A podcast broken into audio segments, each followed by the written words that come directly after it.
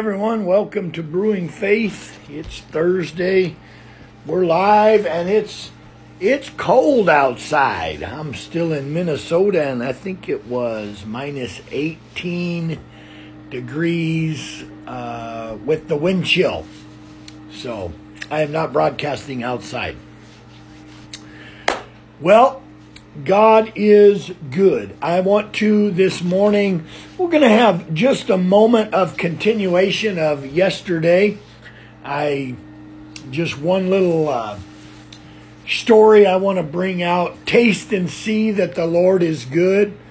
He's sweeter than honey and the honeycomb. He's a mighty God. Once you taste of the Lord, amen, there's nothing else that will satisfy like Him. Thankful for the Holy Ghost today.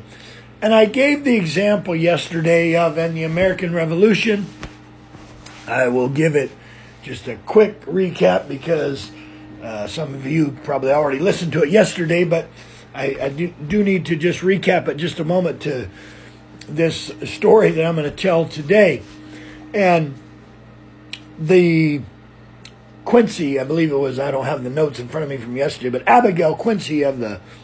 Uh, Quincy Adams family. She had put away her all of her fine clothes from England, and when the boycott was over, that they were boycotting anything from England, she took out those fine clothes and put them back on. But the statement she made, it just didn't feel the same way. She didn't want to be associated with England anymore. She didn't want to she didn't she didn't want to she didn't want those clothes anymore. So very interesting, just very interesting of the association with the things of what they were coming out from.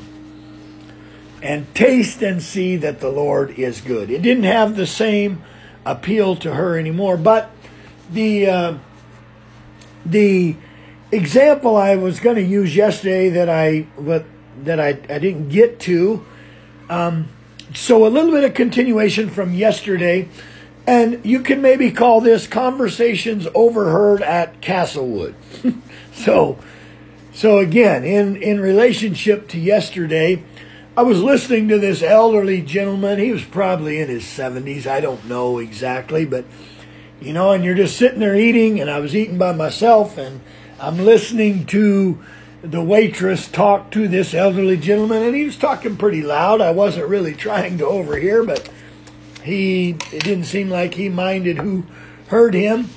And somehow the subject came up of partying, something I don't know how it came up, and he made a statement pretty loud, like "I don't drink no more." He said, "I quit drinking six years ago." And again, make this in relationship with with. Uh, with yesterday and what the statement made by Abigail Quincy. And and she said, "Oh, you quit drinking 6 years ago." And he said, "Yeah." He said, and it this wasn't really a t- they were not talking about religion, they were not talking about the Bible, anything like that. He was just saying, "I quit drinking 6 years ago." But then he made a very interesting statement. Again, conversations at Castlewood. He tells the waitress, he said, "Yeah, I just decided I would golf with them and uh, and not drink. But I realized that I I was you know that I would even go. I think he said I'll just go to the bar, but I'll just hang out, but I won't drink. But he said I realized I couldn't hang out with them anymore and not drink. And this was the reason that he said, he said, because I realized when I wasn't drinking and they were drinking, he said, I realized that they were a bunch of idiots. Wow. he was, and the reason was, I'm listening to him, the reason was is because he's sober. He's acting, he's in his right mind. And he said, I'm watching all these guys around me sitting and they're acting like morons because they're drinking. And and then I think he made some kind of statement to her like, yeah, and then I realized that's what I used to act like. So, the just a continuation of yesterday, tasting and taste and see that the Lord is good today. Be full of the Holy Ghost. Amen. There's no life like living for God. No life like it. I don't want the old way. I don't want the old me. I don't want the old me. Man, I want a taste of the things of God. Amen. So, here we go. Topic number two. That was quickly, we're into seven minutes. We got a few more minutes. I want to quickly go to another topic this morning. Reading from the book of Revelation, chapter 12, and verse number 10 says, I heard a loud voice saying in heaven, Now is come salvation and strength and the kingdom of our God. Aren't you thankful for salvation, strength, the kingdom of our God, and the power of his Christ? For the accuser of our brethren is cast down. Wow, powerful. Which accused them before our God day and night, and they overcame him by the blood of the Lamb and by the word of their testimony. Amen. We overcome by the blood of the Lamb and the word of our testimony. Now, this morning, we can we can tell stories. You can hear stories. And I don't know. I don't know if this has happened to you before, but it's happened to me. You hear a story and you think, ah, wow, is that really true? That's really far out there. But until it happens to you, when when when it happens to you, what happens? Then you you have a testimony because it happened to you. When the Holy Ghost happens to us, we have a testimony. There are there are uh, denominations, there are people that say the Holy Ghost is of the devil. Well, I'm sorry, but it's in the Bible and it's happened to me. So I'm going to overcome by the blood of the Lamb and the word of my testimony. I'm going to come back to that verse in just a moment. But I want to give us a real life example of, of you know, you hear stories, but when it happens to you, no, no, I don't care. It happened to me. It might sound crazy. It might sound crazy. And I know all of us have our stories like it happened to me. I know this is real. Well, a few years ago, we were evangelizing and we were in uh, Bakersfield, California. Again, we're talking about until it happens, until it happens to you. It, it this happened to me. Amen. And this wasn't a good thing, but it happened to me. And I'm with our, I'm with my in-laws down here at Mayo Clinic right now, and so this story just was refreshed in my mind. We're in Bakersfield, California. It's late one night, I don't know, 10 o'clock or so, not real late. And my father in law realized he had, had uh, accidentally brought some mail with him when he flew down to California to be with us. And he's like, oh, we need to find us a drop box, a mailbox to put our mail in, send back to. he was paying some bills back in North Dakota. And so downtown Bakersfield. We're going to eat or something. They're coming home from eating, and uh, it was dark out. We noticed there was some vehicles there, but you know, one of those drop boxes outside the post office where you just throw your mail in the slot there. And uh, but so it's a standalone. It's not attached to the to the post office. And he put his three or four bills in there, and then we went on our way and it was uh, they had been went back home to North Dakota after that. I don't know. It was two, three, four weeks later. Uh, Sister Pearson is talking to her dad on the phone. He said, "You," and he said, "You remember those bills that I paid in in Bakersfield when we were down there visiting with you guys?" And and Sister Pearson's like, "Oh yeah, I remember that. You you brought some bills down with you and you put them in the drop box." Again, we're talking about this happened to me. He said, Well, you won't believe it, but those were, you know, I had written checks, those were bills, and I. I realized after a few weeks that the bills were not paid. That even though I'd put them in, so did the mail get lost, whatever? So he called, and he called these the you know the utility company, the the newspaper where he paid for his newspaper bill. Said no, we haven't received any check of yours. You didn't, you haven't paid your bill.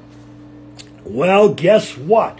He looks in his bank account, and instead of a $63 check written to the newspaper office, it was a $630 check out written out to some landscaping company or something. And his utility bill that was for $95 was a bill of $950 written out to some somebody personal name. And we're like, well, how did that happen? Again, you might be thinking, that's crazy. Is this really real? Well, it happened to me. And I was preaching for, and, and they said they are figuring out how to take the mail out of that, out of those standalone boxes in the middle of the night. Then they whitewash the checks, and then they can write that check for any amount they want. Really? That's pretty far out there, Pastor Pearson. But it happened to me. And then I was preaching for a, a, a, pastor in California that is a postmaster. And this is what he said. And this is just a, maybe this is uh, uh, 2022 information for us. We're living in the age of lawlessness. We're living in the age of stolen cars, hijacked cars. So just a little advice for you today. This is what that postmaster said to me. He said they are taking fish line.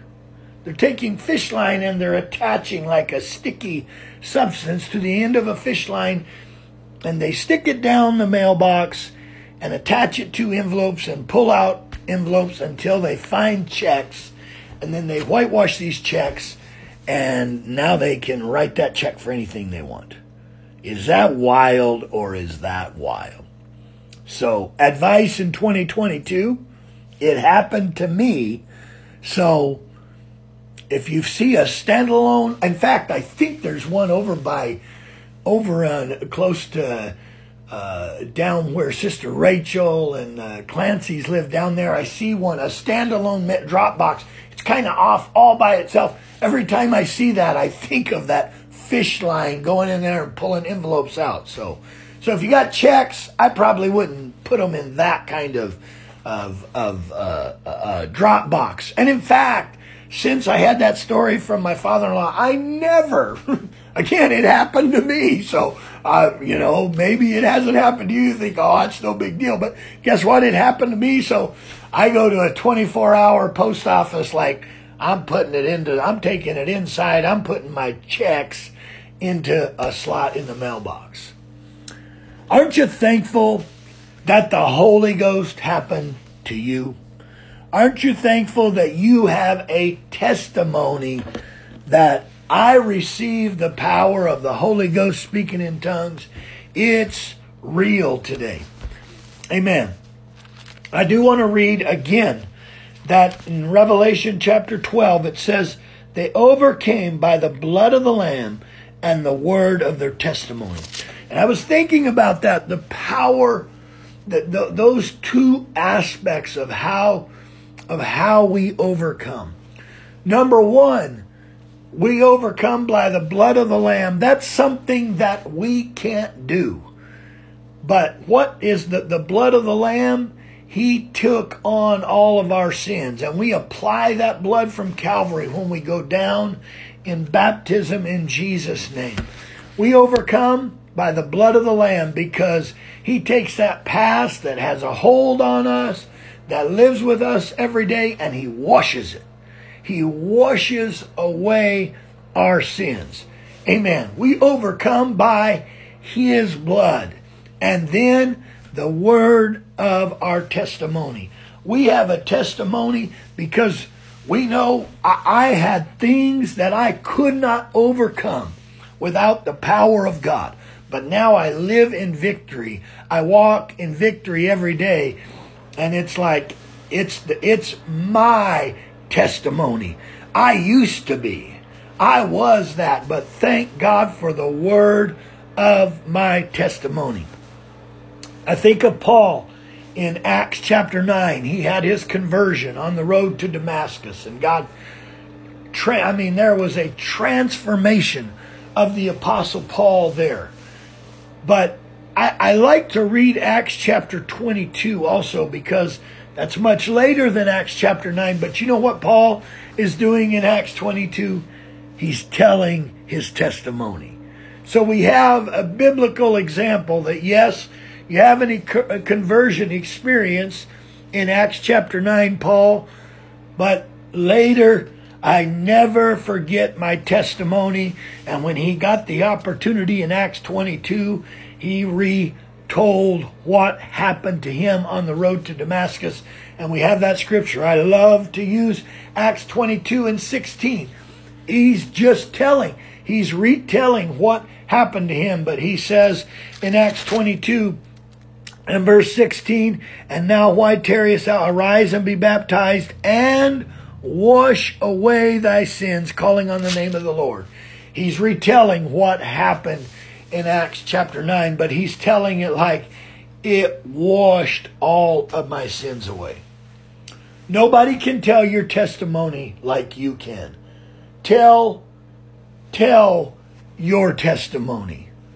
Share your testimony. I love to hear somebody, what happened to you, how maybe you came to God and came back and and you've got a story to tell, tell your testimony because the power of God, there's nothing like it in all of the world.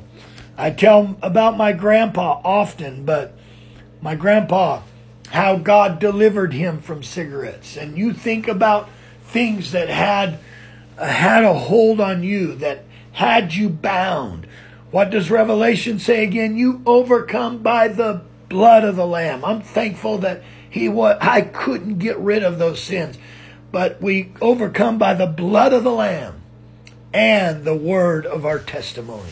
My grandpa, he would tell everybody. He, it, it, I mean, if you were, if he was meeting somebody for the first time, it, if he was with them over five minutes, ten minutes, he was telling them how God delivered him from cigarettes, how he, he smoked cigarettes for 40 years, started smoking when he was eight, nine years old. But now he says, I can't stand the smell of cigarettes. Why? Because God delivered me. Amen. Even, even my grandpa would, uh, I tell the story that he got pulled over, pulled over to get a speeding ticket. And he's real. My grandpa's not fake, but he'd, he'd, tell that police officer with tears running running down his face. He would tell that police officer what God did for him. That police officer was like, you know, slow down, sir. We'll see you later. He never gave him a speeding ticket. Amen. Tell everybody how you overcome by the blood of the Lamb and the word of your testimony. Amen. Well, We'll see you tomorrow, 10 o'clock. Looking forward to brewing faith tomorrow. Lord willing, I'll be back in studio in my office tomorrow at 10 a.m. God bless you all. Thank you for tuning in today. He is our King of Glory this morning. God bless you.